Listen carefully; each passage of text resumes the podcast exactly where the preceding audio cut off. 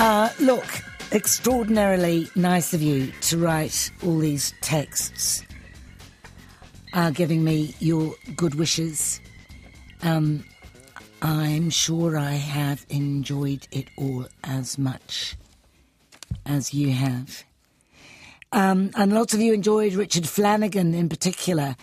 Uh, had not heard of him, says Stu, but he's now top of Christmas book list. Rightly so, it's a very interesting book. Um, and some of you are recommending the novel that I mentioned, written um, out of his experience nearly drowning in the Franklin River, Death of a River Guide.